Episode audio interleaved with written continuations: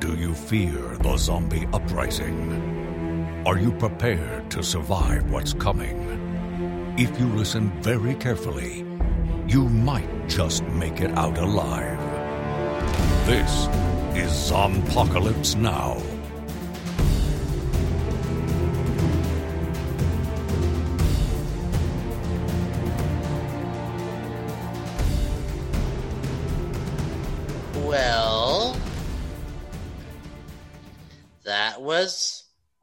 Definitely something we watched. God damn it. Thank God it's over. I'm feeling angry right now. Like, I'm afraid I'm going to say something mean. No, we can't say mean things. You mean the royal we or the folks in the room with you? Oh, I mean, Because yes. I really want to say mean things. Oh, yeah. Well, folks, if you have listened to our show before, and I'm sure that you have, it seems like a very strange episode to come in if you're brand new to the show. But hey, if you are, welcome. This is Zompocalypse Now, and I am Timothy Harvey. I'm I'm Dustin. And I'm Curtis. And we, well, we're we just finished watching The Stand, the last three episodes of The Stand, including episode nine, which is to some degree new material, not quite what it was billed as, is basically being a whole new episode completely from the mind of Stephen King that has never been seen before, except well, eh, Except for in the '90s, and then in the in in the book. So not know. entirely new material, but Hey, uh, do you remember when when we talked about on this show how they said they didn't uh, hire a deaf person to play Nick because it's important. There are scenes where he has to be able to speak. sure. Yes. You know, there's a remember that. whole like thing about him in the spirit world is able to speak, and he speaks to uh, Tom Cullen and he speaks to Stu Redman uh, uh, in the spirit world after he dies.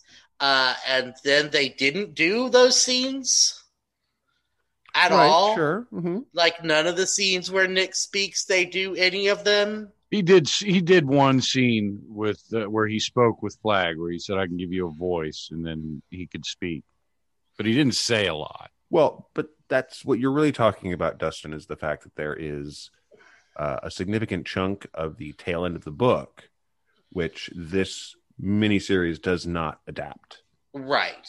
Pretty much the Well- entire journey back from Vegas Yeah. to Colorado. that's not what this miniseries was about. This is never about the journey. It's all about destinations with this miniseries. And if it can be destinations where the evil people live and do things, then that's what we find interesting. We don't want, you know, let's let's hang out with the bad guys and be bad. Well, as little sense as that made, I completely agree. I'm sorry, I don't want to mess with you. Hey, we got a walking scene in episode what seven? We There got a was- there driving was some scene in episode nine. There was there was some traveling, And they There's- did two things that that happened earlier in the in the book with Fran in this last episode. Uh, there's a scene where uh, Larry is trying to get, uh, I think it's gasoline, out of a pump, and he has to reach inside and like risk his fingers to do it.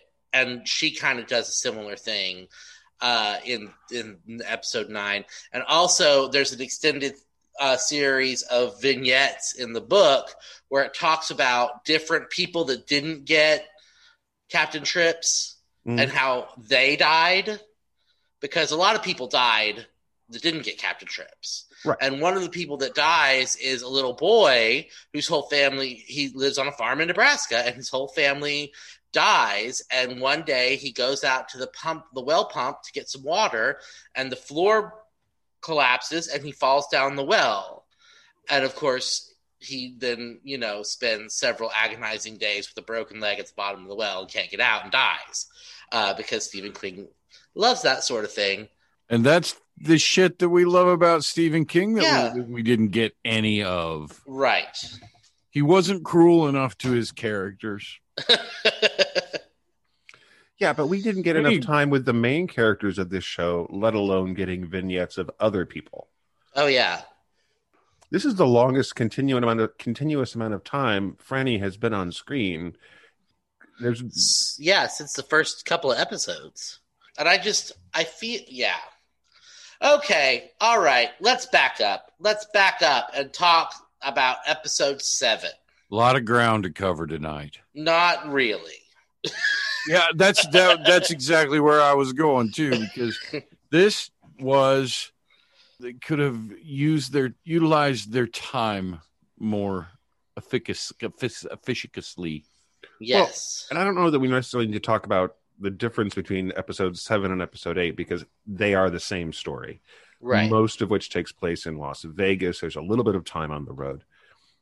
And as I'm watching these two episodes, because episode nine is its own separate thing, as I'm watching these two episodes, I think to myself, this if this is how we're going to focus on characters, if this is how we're going to pace the show, and I like I said, I I frankly I thought seven and eight were better than anything we'd seen so far.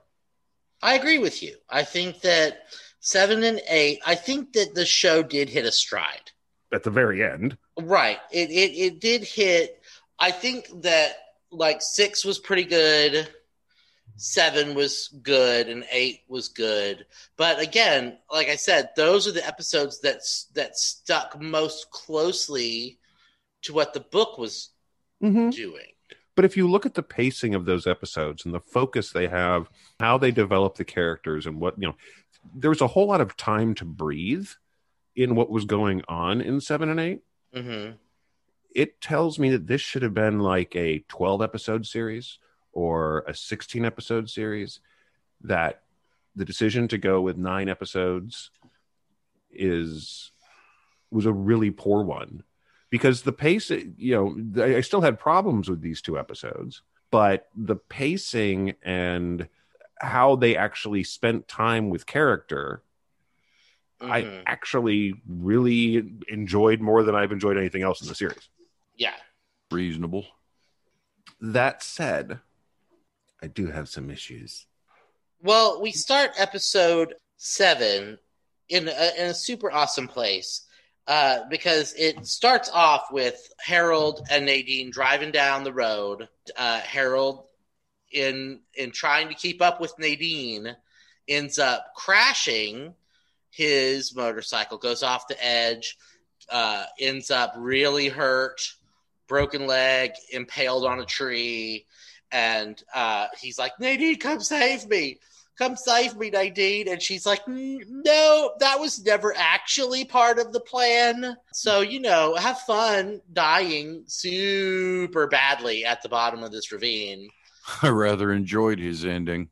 Yeah, I, I agree. I think that because because it gave him I mean, they spend so much time with Harold that you through the rest of the show that like he's almost more of a main character than anyone else in in the show. They spent so much time being like, you know, oh, let's get into Harold's mind and see what Harold's doing. That it needed to have some sort of weight to his death. And I feel like it did. And I would say that it did and it didn't because his death is awfully abrupt, Mm.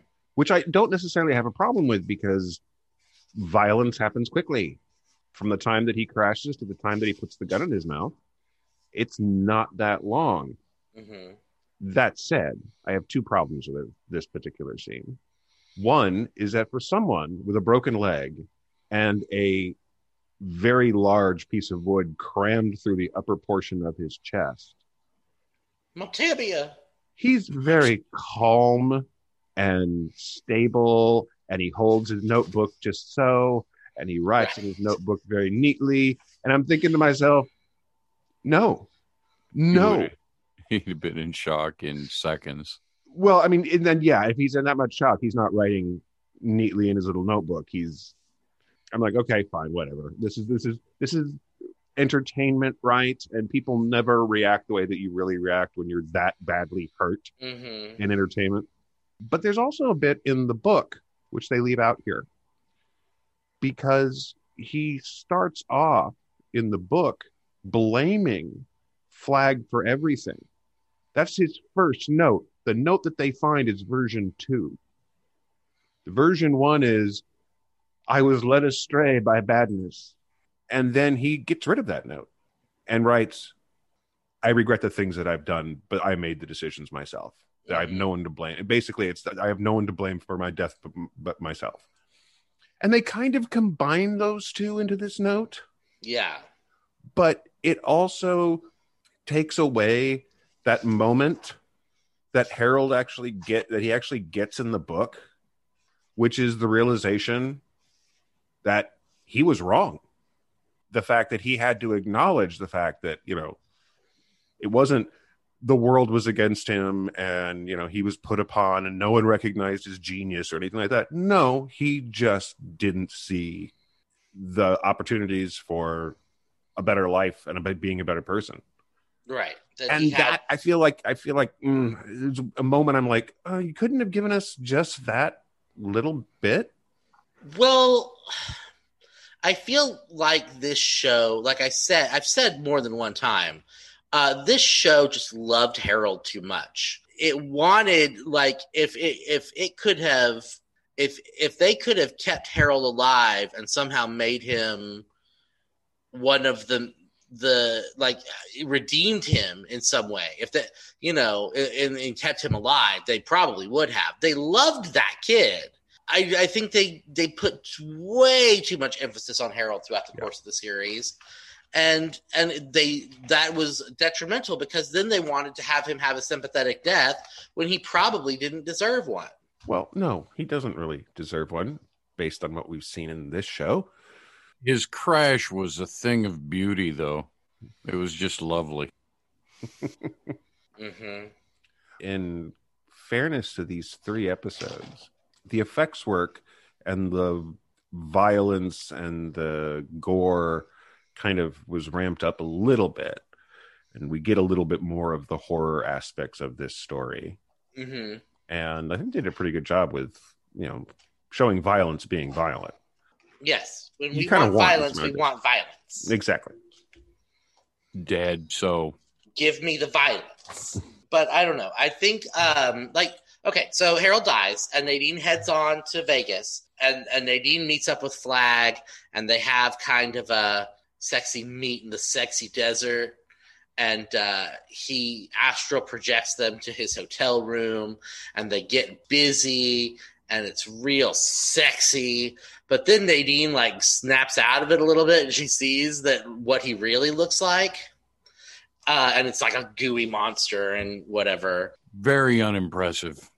Yes the gooey monster was not very impressive. The the thing that i wish that they had chosen to do uh, which we talked about earlier and i think would have been really cool if they had chosen to do this. In the and it looked like they might until they were like oh i mean we've got a Skarsgård. We've got to show his beautiful face. Uh in the in the book i feel like that's all i've said for the last several weeks of this show in the book, they don't describe Flagg's face because everybody has a really, really hard time looking at it. Looking at, at Randall Flagg's face is almost painful as described in the book. And people have a vague idea of what he looks like, but no one can really look him in the face. And the first time anybody uh, like is is able and really looks him in the face is Nadine in their desert sex scene, and it drives her completely crazy. Like by the time they get to to Las Vegas, she is a babbling like lunatic, and I feel like they really missed an opportunity to just give us little tiny like glimpses, like just little looks at his face. especially over nine episodes where they really didn't spend that much time with Flagg, they could have absolutely not shown his face very much. And then have her see it and go crazy. That would have been really cool, but they didn't do that. She does go crazy. She goes crazy, but not in the way that I would have enjoyed. Well, it's a, how she goes crazy is a little bit different than what's in the book. She keeps a certain amount of her faculties. Mm-hmm.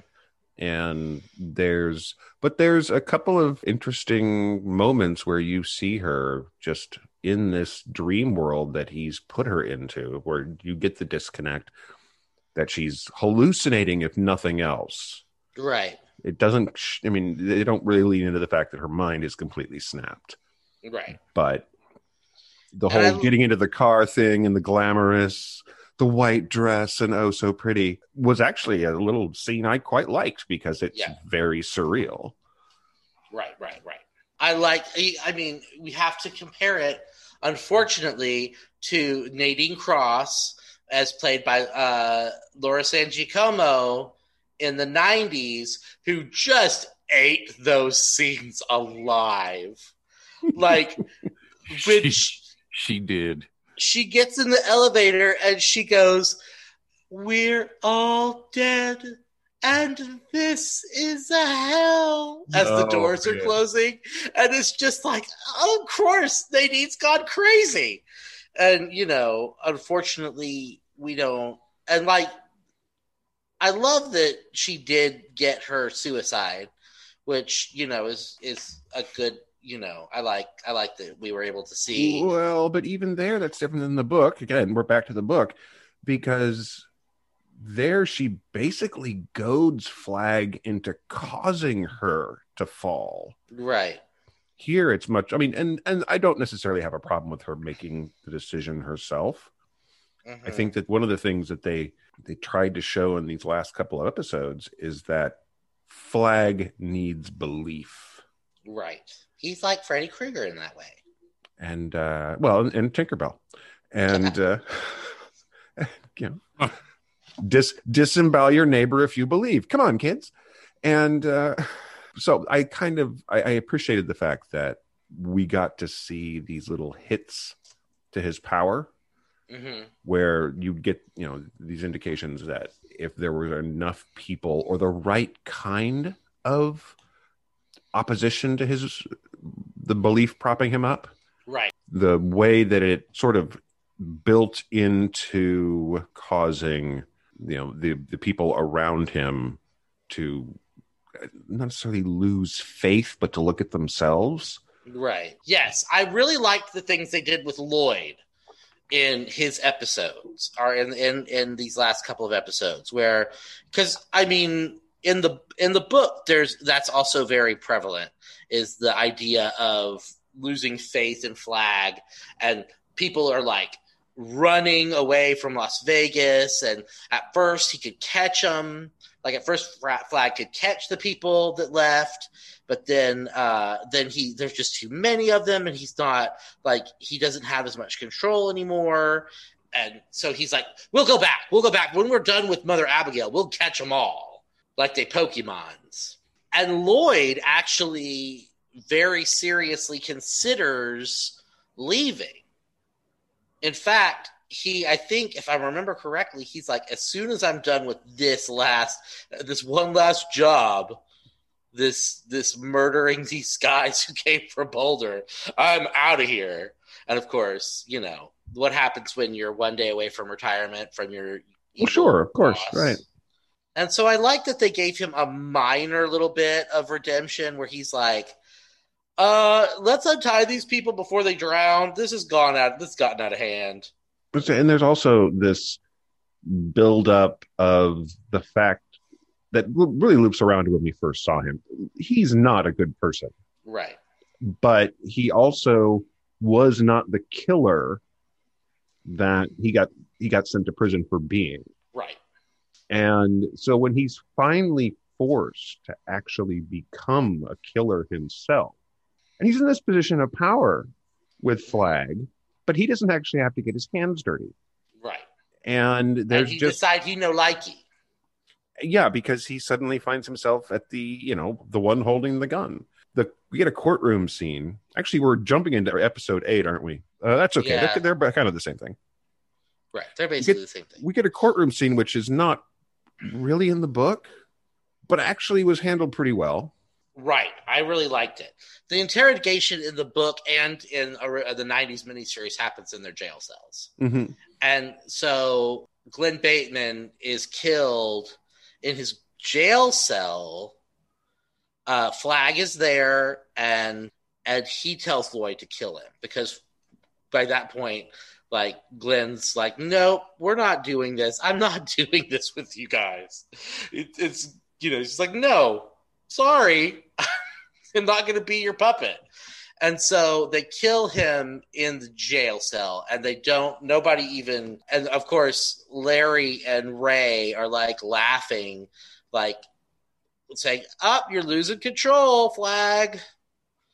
And, but they don't actually, you know, see Glenn get killed.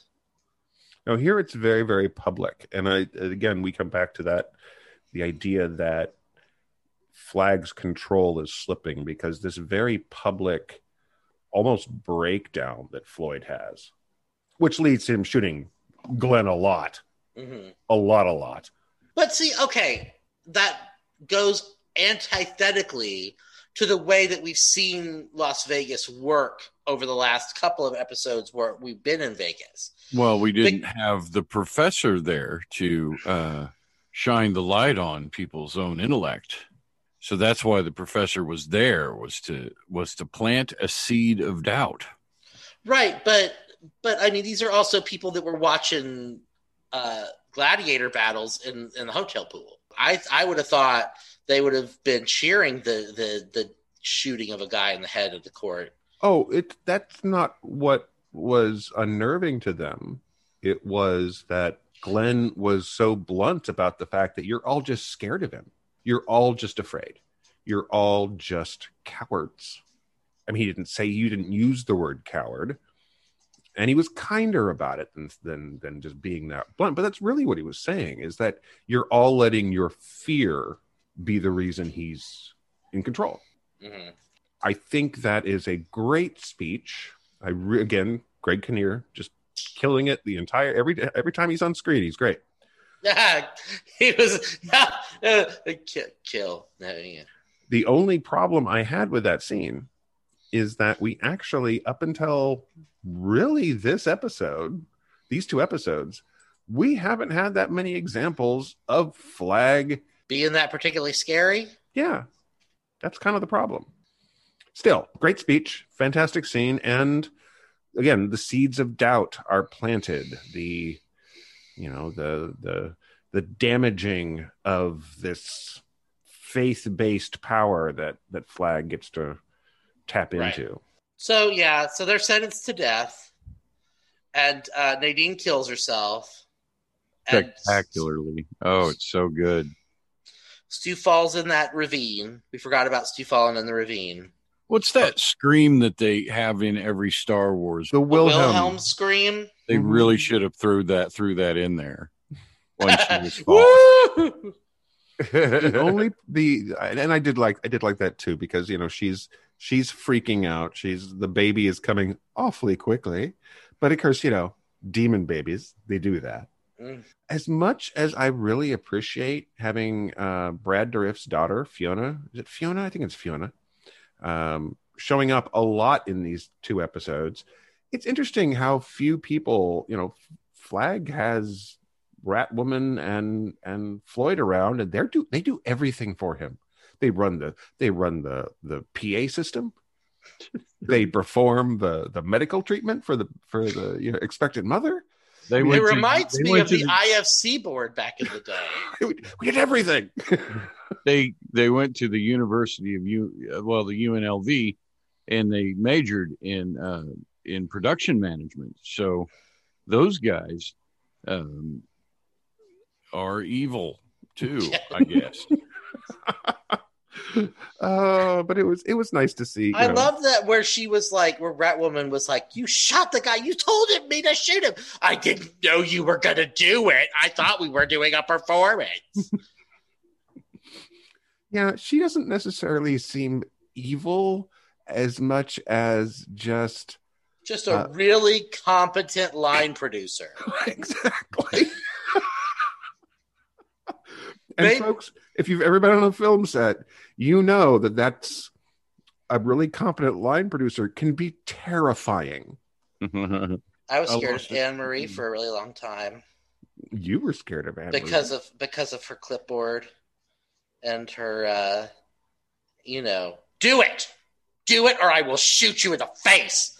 I was convinced that Anne Marie legitimately could not stand me for like the first year we knew each other because we worked on a short film together and she was just incredibly efficient and terrifying,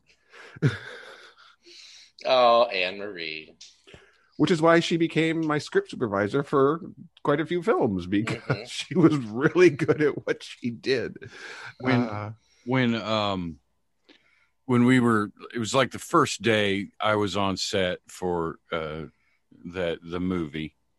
Um we were staying in a Super 8 or something like that in Leavenworth, Kansas. Oh yeah. And uh I uh went to bed and I think I slept that first night and I I woke up I'd been bitten like crazy from bugs, man. Uh, And within like 10 minutes she had me in a new room. And they had closed that one off for the you know to the entire If I remember correctly, there was like a whole wing of the of the hotel that was closed off. it's probably because of their bed bug problem that sucked man because it was minus it was negative 16 degrees or 26 degrees i can't remember which it was the uh, coldest day in Kansas history in over 25 years. yes on the very first day that we were shooting on the film Fetch. Yes. Folks, you can find the film as called American Maniacs. Uh, it's on video on demand, I'm sure, somewhere. But the name of the film is Fetch. That's the Yes. name of the film. And we all met for the first well, I met all of you for the first time on on Fetch. Tim and I shared a room as production staff uh and became good friends. Yeah. And Curtis was also there. I became friends with Curtis later. yeah that's right i was i dustin was costume designer and uh among other things but uh yes. he gave me the best stuff it was fantastic Yes, Yes, I- Dressed- I he dressed that. Ashlynn Yennie from the Human Centipede in these skin tight jeans that were all tore up, and made her walk from her car to a house and do a scene with me in negative twenty six degree weather. She had to wear laundry like a negligee. Yeah, in- Like, that's inside not- a house that wasn't yeah. heated, some abandoned place that we just used. Into the right. barn. She had to wear that into the barn. That's Folks, right. This is, That's right. This is a digression pure po- portion of our program. You may have noticed we do this. Okay. So years ago, little backstory. Years ago, we worked on the cast and crew. Curtis was in the cast. Dustin and I were on the crew of a film called Fetch, which was released on video on demand as American Maniacs because it falls on the first page when you're looking for video. It's A, it's a marketing thing. It's dumb. The original the original script was written by Trent Haaga, who you may remember from Toxic Avenger Part Four, Citizen Toxie. It was also three. significantly rewritten by the time we actually shot it. Because Yeah. I read an early version of the script and it was far, far, far more brutal. We And should really we should really do a full episode dedicated to it. We honestly should. Um, Maybe we can get some of the uh, of our old friends to join We can- us. maybe could we get- could. We could we'd have to be careful though because I plan on eviscerating that film. Oh, it's I, not I great. don't want to make anybody mad. Well, folks, before we do that, just a little thought here. Part of the problem with the film, as much as I am very proud of the work that we did on it, Certainly we did. Um, is that the film is a tragedy, and there is no category when you go to Netflix and you look up. I'd like to watch tragedies, please. There isn't a category for that. It's not really a horror film. It's not really a drama. It's not really a psychological thriller. It's a tragedy. And um, But it's a gore it a porn police- tragedy. I thought it was a police procedural. It is all of these things and none of them. It's a tragedy, folks. We'll come back to that another day because that's a that's a We have another Half- tragedy to work on tonight. I know we could get Jason and Crystal. oh, I'd love to get Anne Marie on the show. so everybody dies. Uh, turns out Trash Can Man, uh, uh, his whole like "my life for you" thing was uh, was slightly misleading because what he was saying is that I got to make everybody give their lives for you.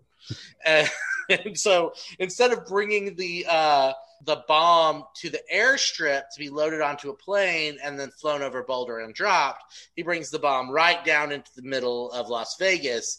Uh, and then the hand of God, literally, The light bulb, the incandescent light bulb of the Lord. right.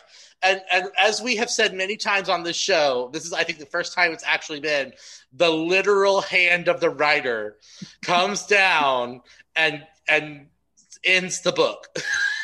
the thing is, is that in it, we're not exaggerating. If you have never read The Stand or seen the '90s miniseries, it literally is a hand comes down. It is it is the and it is hand of God. described as a hand. It is, and in the I like how they did it with the smoke.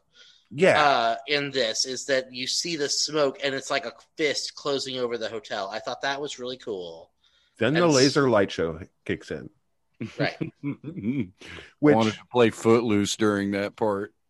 although I, I do have to, I do have to say the the laser light show was you know some nice little bits of gore there because we get We watch to- some of the named characters run away and get like Electrocuted. electrocuted, electrocuted to pieces, like Right. gory bits flying around. Except for Lloyd, who's running away, and he sees like the electricity hits a lighting fixture, and he ducks out of the way as the lighting fixture swings down, and then he stands up. And he's like, "Oh, I missed it! Oh, but nobody ever ain't told me about no centripetal force."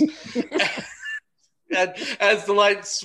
The light fixture swings back the other way and decapitates him, and I thought that was delightful. Yeah, that was Again. pretty good.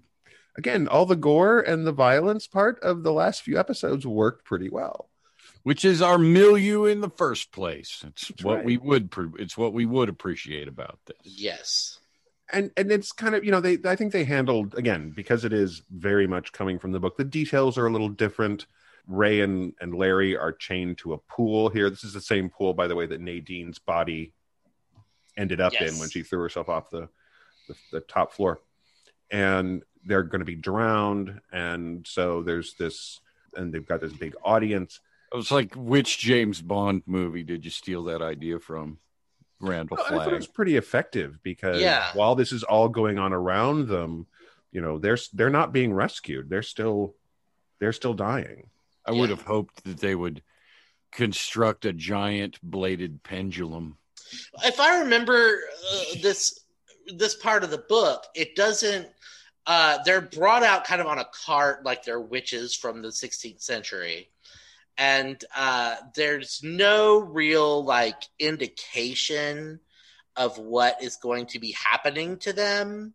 It's just like you're about to be tortured to death, and I kind of liked this better.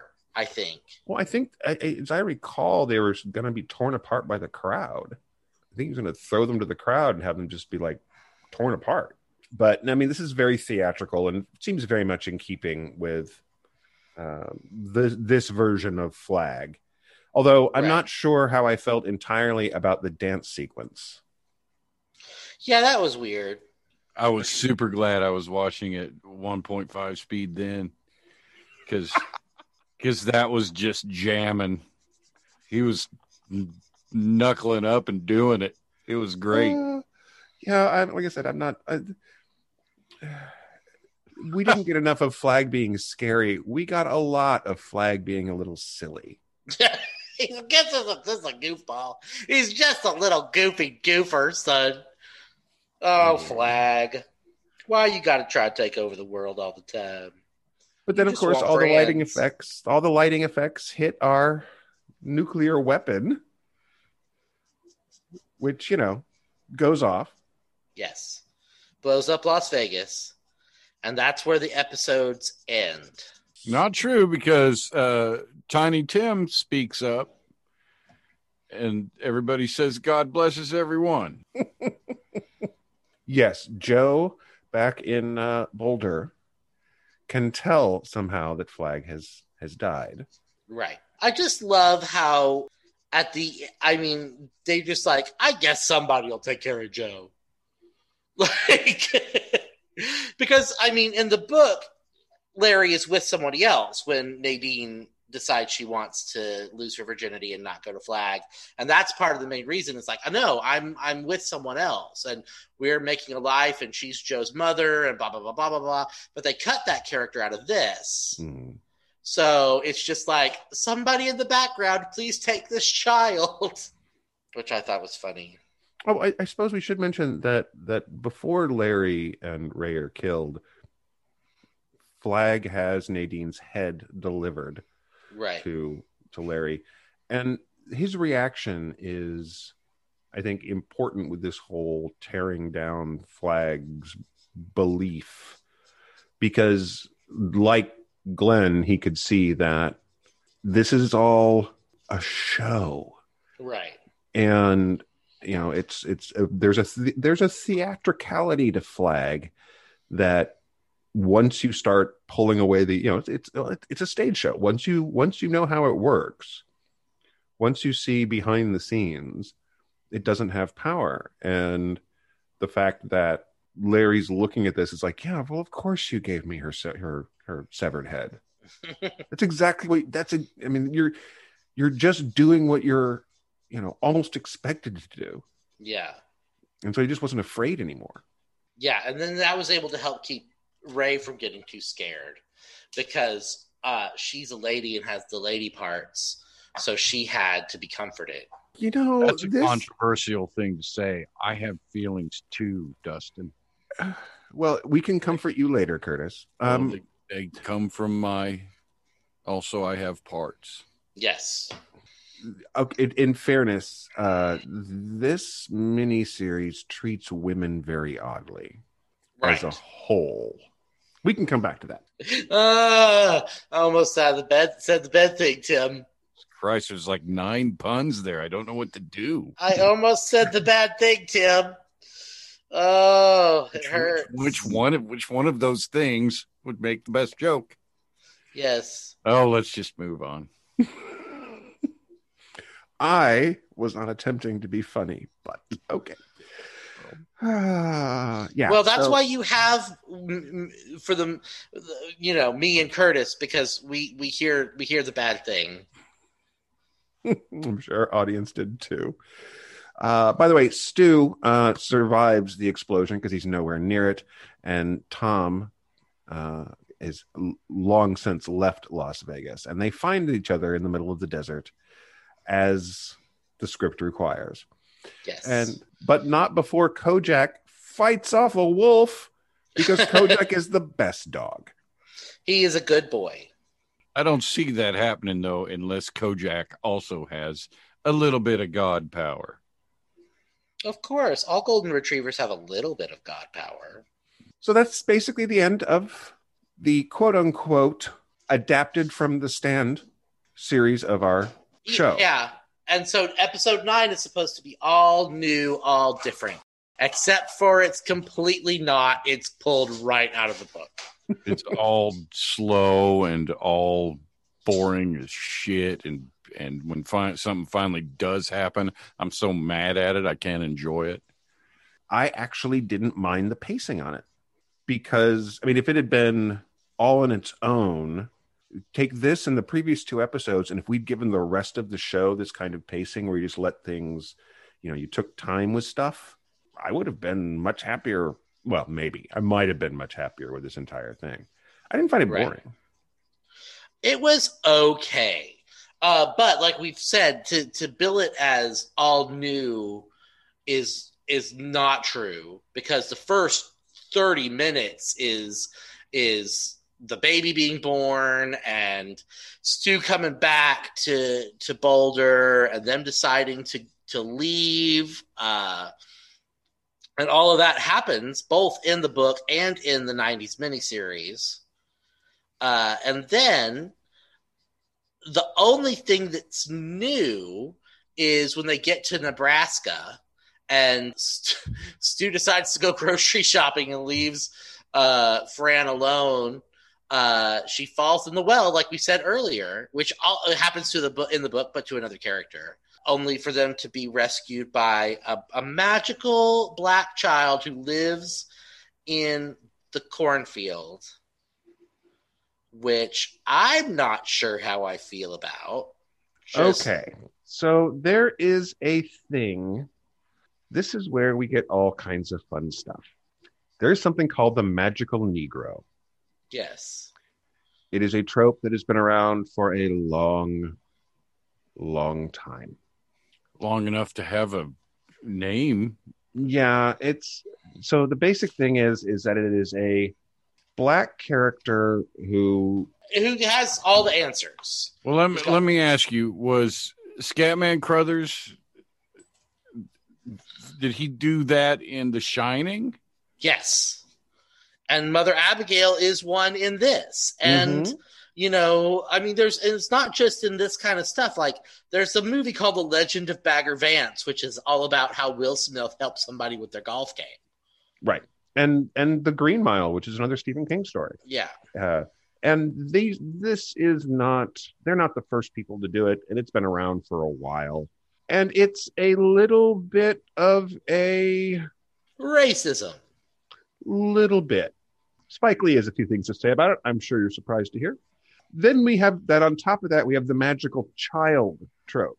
hmm So we have the magical Negro child trope. Who it looks like at first when they first introduced this child sitting in the in the middle of the cornfield in a tent, you think, "Oh, this is an actual legitimately a child child." But then like things start happening and she comes out of the cornfield to help and it, I, it made me believe that it was supposed to be like Abigail come back to help. Kind of, yeah. I mean, that's the kind of that's what the impression that you get because you see her with the cross later, and it's almost like this is a a, a reincarnated or a or a, a manifestation of Mhm. Abigail, and that's fine. I thought I thought that little girl was going to kill that baby and take her teeth. yeah. because because when we meet see her, she's sitting out in her little tent at night in the middle of the cornfield, and she says, Babies, Yeah. David. "Baby teeth," and I'm like, "Is, is that girl gonna kill that baby and take that baby's teeth?" And then she didn't do it, and I was like, Well, the flip side of this is that it, Amazing. you know, how creepy it would have been if this is the new Flagg. Yeah. Is this, you know, the everything that everything that our heroes would not be expecting, but Right. not so much. It's yeah, it's it's a little, it's a whole lot of. It's not even close to a little. It's a whole lot of magical hand wavium. Yeah. you know our our heroine has fallen down a well and she is well okay i'm sorry. Looking at that well and the amount of space she actually takes up in that well she's dead. I'm sorry. She fell she died at the bottom of the well. She died immediately.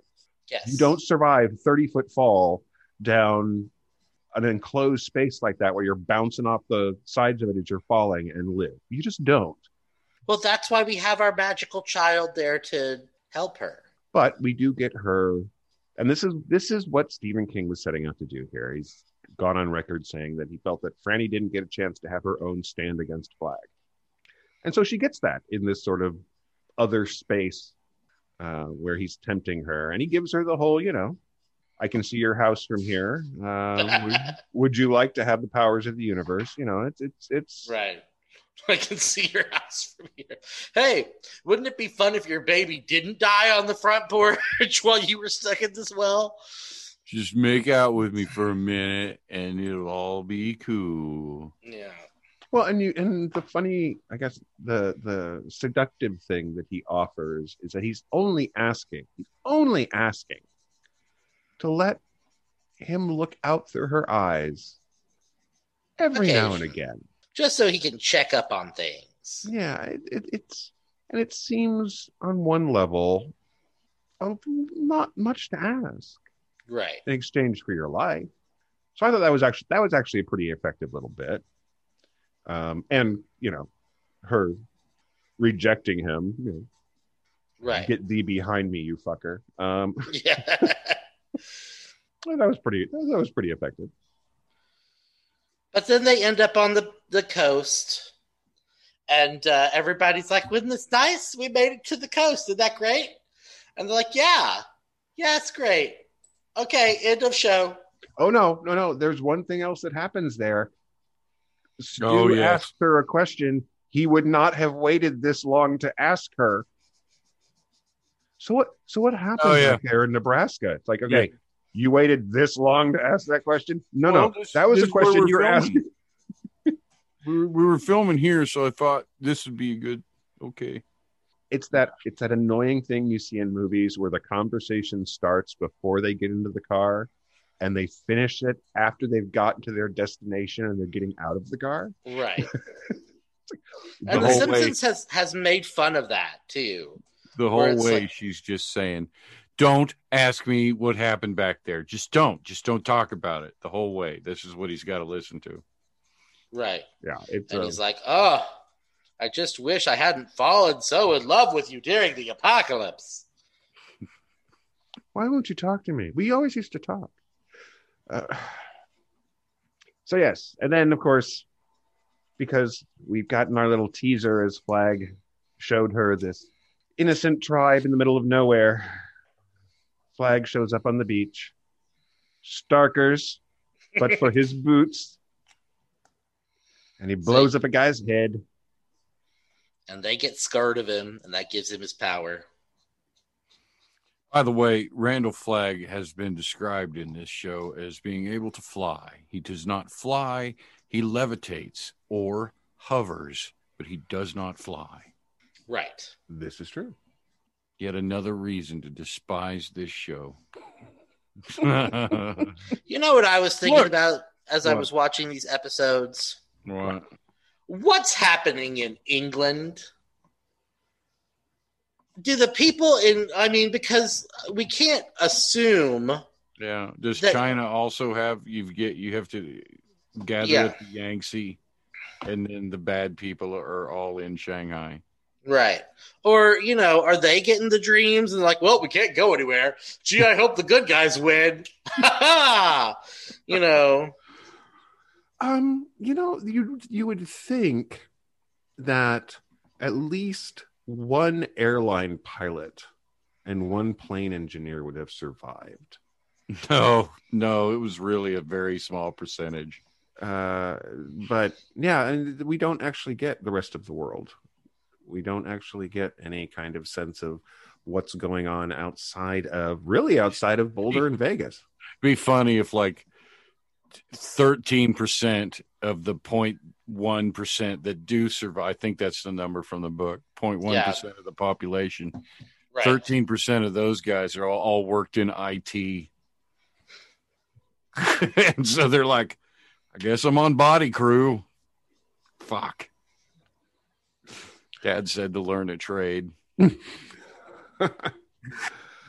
Uh, so there is a there was a universe where the original plan for this miniseries happened, and that was four feature films to tell Yeah. this story. Now, admittedly, four feature films is about eight hours, eight ish hours. Uh, could be, you know, what it was three hours long, right? So you can get away with that, but it could have been longer than than eight hours but the reality of story structure and doing feature films would mean that you would have to have a beginning a middle and a climax of a kind and i think i would have much rather have seen that because if you take the last three episodes and treat them like one arc of the story Which they were. It ends up being you know those these last three episodes are the best parts of the show for all their Yeah. problems And if they had had this structure throughout the rest of it, you know, we had nine episodes. So the first three episodes is one arc, the second three episodes is another arc, and third three. They didn't do that. Right. You know, I would I would have been fine with this show being uh three seasons of TV. Mm-hmm. Three three nine episodes. You know, where we get uh because you can really you really get to not be in a hurry when Yeah. you when you have that kind of time to tell a story and that can be well i mean lost did it really effectively they they had they had a lot of time to tell a story that they didn't know how it was going to end right. I was thinking about if I don't know, man. There's like headspace issues. I could have enjoyed this. Hmm. I could have enjoyed this if I didn't. If I didn't have to, I, I'm not going to say I analyzed this. I didn't. I I just hate watched it, and I don't know what I I can't attribute the source of my hatred for this show, which is I'd say about a hate on the hate scale about a four out of ten. Mm. I hate Nazis. That's like a nine. Okay, so you have some kind of scale of what I'm talking about. Right. So I I don't know. I I I want people who have made it this far with us to uh, consider, if they haven't yet, considered it consider enjoying it their own way, because I hate it when um, there's a group on the on the YouTube and they they will lick the asshole of anything Star Trek, but when Star Wars plays a show or a movie, they have to shit all over it. And I don't want to be like that guy. Right. Stephen King's my favorite. He's always been my favorite because he does things in the novels that are wonderful, but they never make it on screen. Because I feel like a lot of the things that Stephen King does so well when he's writing need to happen inside your imagination. Do you, Or- does that make sense? Yeah, I mean, uh, so much. Okay, we've talked about this before. What is on the page does not necessarily translate to what you see well. Adaptations are adaptations. Sometimes you have to make some significant changes to from one medium to the other. But I think that if, especially with this story, considering how much detail about the world and the journey coming back to what you said earlier how much the journey matters in the stand and if we'd given it more time then i think that they could have found a way to at least make some of that stuff that is internal in the book have at least an something that related to it Right. Um, one of the things that neither of these has done really well is Larry Underwood. In the book, Larry has a very, very strong and interesting character arc because he starts out as a like a bad person. He's a drug addict. He's a womanizer. He treats everybody badly. He steals money and drugs and you know it's also inferred music like that one Mhm. little scene where the guy's like you know oh you stole my song or whatever like it's he's not a good dude and over the course of the book as he learns to you know forgive himself and become a leader and then accept this this charge from a higher power to take a stand against evil he evolves and he becomes a better person. And neither one of these shows has really given larry neither one has given larry a chance to be the scumbag Well, and we come back to the amount of time you can spend with characters and how this Right. show was weighted. So much of the show was weighted to the arc of a Carol character. Yeah, yeah. I mean, it's just, and that costs time and space for the other characters. I mean, right how much? How as much as we enjoyed Greg Kinnear, how much screen time did he really have? Not enough. I mean, uh, you know, the how much how much screen time did Nick get? Right. We're we're supposed to care when Nick dies, but we've maybe had what forty minutes out of six hours when that happens. hmm Probably had a line producer going, Nobody wants to see him wave his hands around. Cut to a different character here. Because they, they're drunk when they. Yeah. well, being drunk might explain some things. I just, um, it, it's a production value was high, fantastic cast, disappointing adaptation. Yes. Do I. Do I have to talk about it anymore? No. The good news is, Curtis, is that the answer is in fact no. The bad man is gone now, Curtis. Okay. Alexander Skarsgård is not standing behind you. No matter how much some of us may want him to be.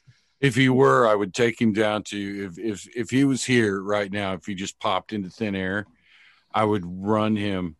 I'd probably have to drive about 50 miles to find a bar that was open, hmm. but I would yank him in that bar and I'll go, "Look, that is what good looking is.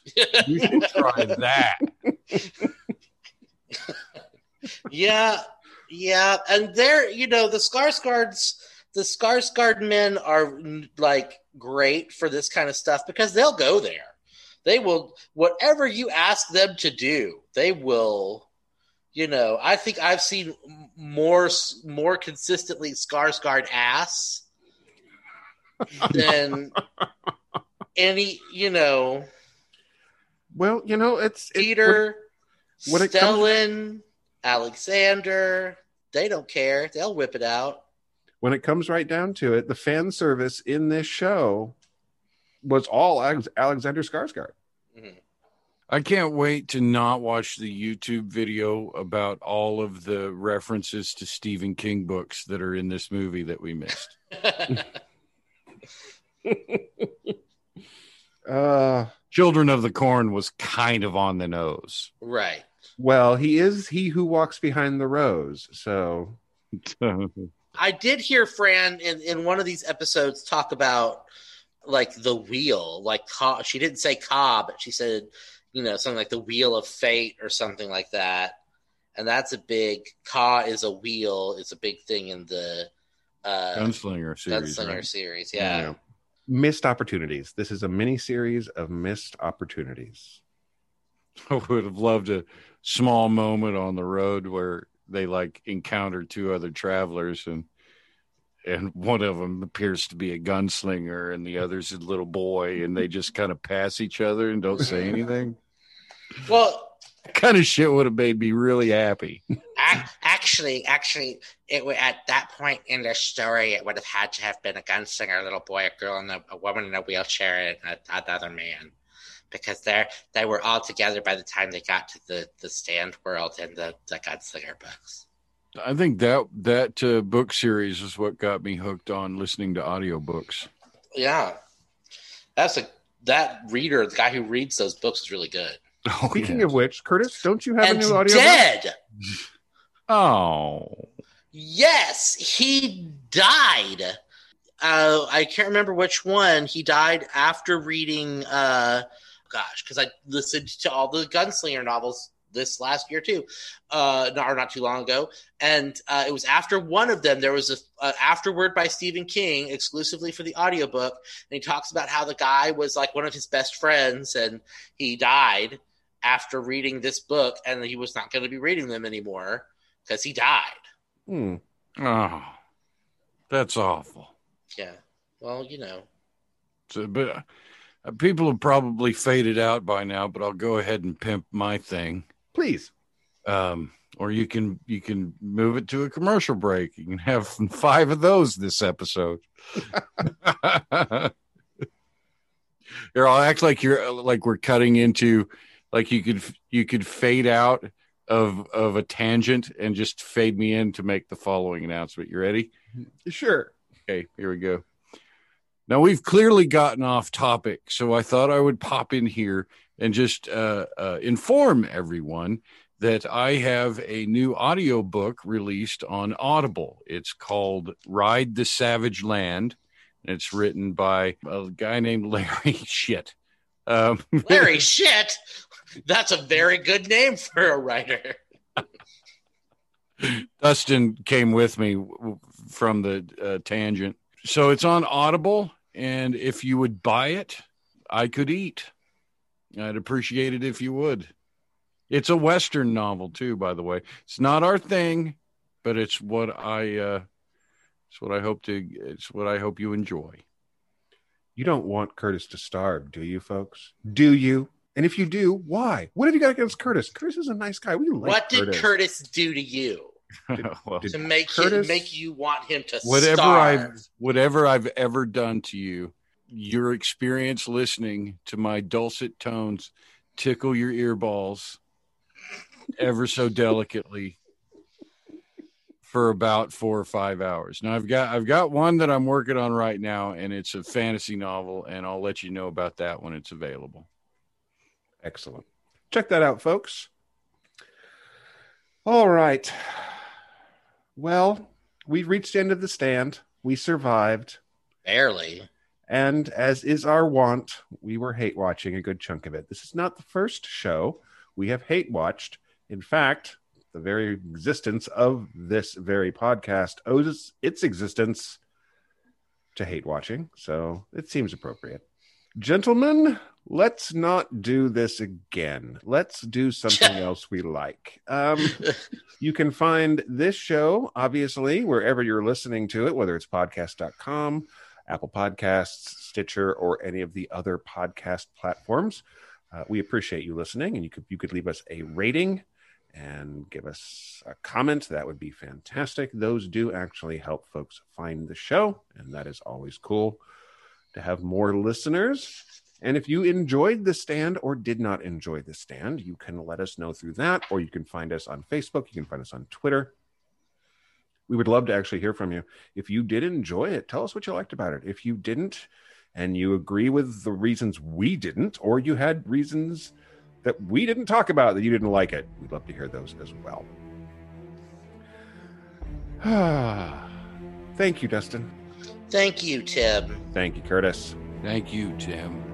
And again, folks, we appreciate you listening, and we'll do this again on our next episode of Zompocalypse Now.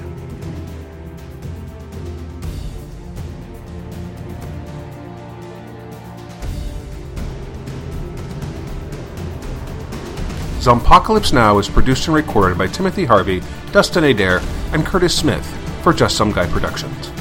All rights reserved.